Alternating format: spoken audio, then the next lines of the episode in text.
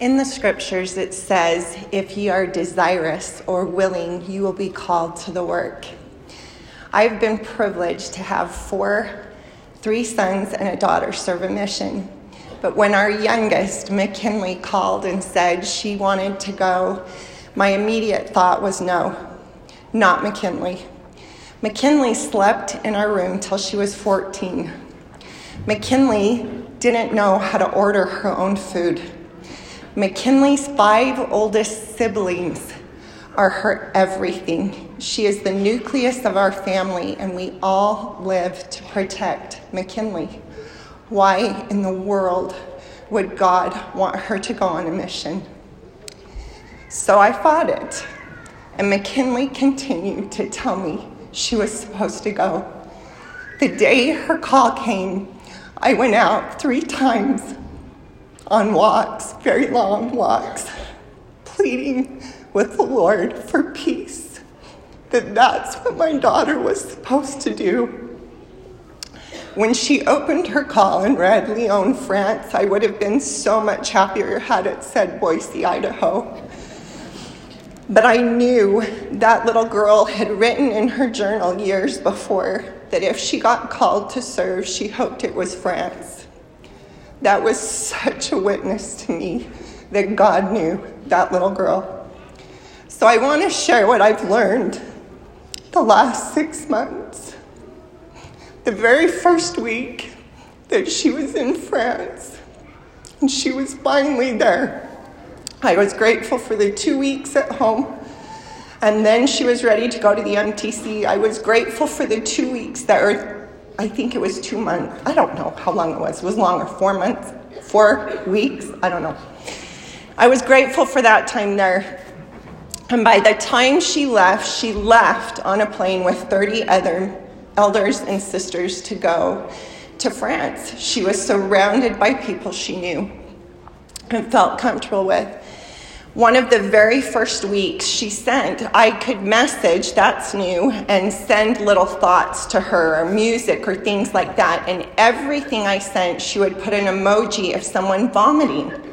You know that emoji? And I kept thinking, what is going on? I'm like, do you not like that song? Do you not like what I'm saying? What's going on? That very first call, she said, Mom, I am so sick. I don't know what the magic number of times you have to vomit is before your companion believes, but apparently it's not 19. And I knew that little girl wanted me to know so badly she was hurting. Well, I got off the phone and immediately Marco Poloed her siblings and said, You call her right now. You message her right now. You tell her how much you love her. One of her sisters called me and said, Mom, this is such a good thing. The sooner McKinley learns to stand on her own with the Lord, the better. Just last week, McKinley got on the phone, her arm, her hand all bandaged. It had been crushed in a huge metal door. We had no idea she talked to us and laughed and said, I laughed all week thinking my mom and dad don't even know. There were people that helped. I cried. I think everyone in the mission now has seen me bawl. But I was okay. And at the end, I said to her, McKinley, are you going to be okay? That's our weekly thing. Are you going to be okay? Do you have it in you for another week? And she said, Mom, I've hit six months. I can do this. One of the sweetest things was recently in the temple, I ran into some friends of mine, the Leishmans, Scott and Chris Leishman. Some of you may know. They recently returned as mission presidents to Washington. They shared with me when the rule came out that we could call weekly to our missionaries. At first, they were very upset. And then they said our missionaries stumbled on something that was really helpful. Their families started to pray with them at the close of their calls. It has made all the difference. I'd never heard of that. And I started to close our calls with prayer. It made all the difference. Instead of McKinley pleading, We only have two minutes left, Mom, she says, Mom, we have two minutes. Let's say prayer. One day, this past little while, I was in the temple. I felt the Spirit say to me, Get to the temple. As I sat in the session, and Heavenly Father and Jesus Christ cast Adam and Eve out of the garden, Heavenly Father says to Jesus Christ, It is better that they may pass through the sorrow, that they may know the good from the evil.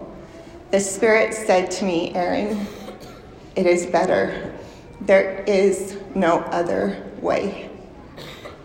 Another time I was there, and in initiatories, the Spirit said to me, Quit trying to protect your children. Quit trying to be a shield. I am the shield and protection.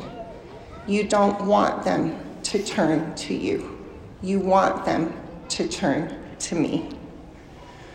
When my oldest son came home from his mission, as he walked toward us, I honestly didn't recognize him. Into my head, the Spirit said, He is no longer yours, He is mine. You are now His friend.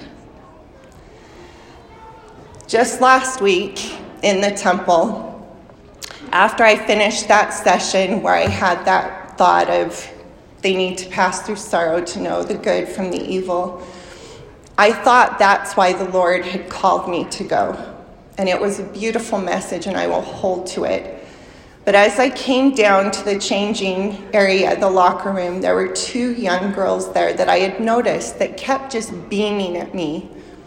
I was pretty sure they were sister missionaries, and so I walked up to them and said, Are you sister missionaries? They both beamed and said, Yes. I said, Where are you serving? And then they said, Mrs. Perkins. And I kind of shook my head. Do you not know? You taught us in seventh grade. We were in your math class. As they said their names, into my mind came these images of these two 12 year old girls who I loved I asked where they would be going. They said, We are leaving next week for the MTC in England, and then we will go on to France. One to Paris, one to Lyon. I grabbed that girl and hugged her so tight. I said, When you get there, will you give that to my daughter? She said, Wait a minute. Sister Perkins? McKinley? I said, Yes. Do you know her? She said, When I got my call, I started to follow her on the mission page. I know that message was I know you, I see you, I love you. He also knows and sees and loves my daughter. He also knows and sees and loves that sister who now feels she has a connection to someone. I am so grateful for the privilege and blessing all five, we have six, but five of our kids have had to serve a mission. And as this darling sister spoke before, we all serve in different ways. We are all called to the work if we are willing how grateful I am for the ways the Lord has chosen to allow me to learn and grow and is choosing to allow my children. He is the master. He, it is all about swallowing our will in His. And I have such a testimony of that truth. He loves us. And I say this in the name of Jesus Christ. Amen.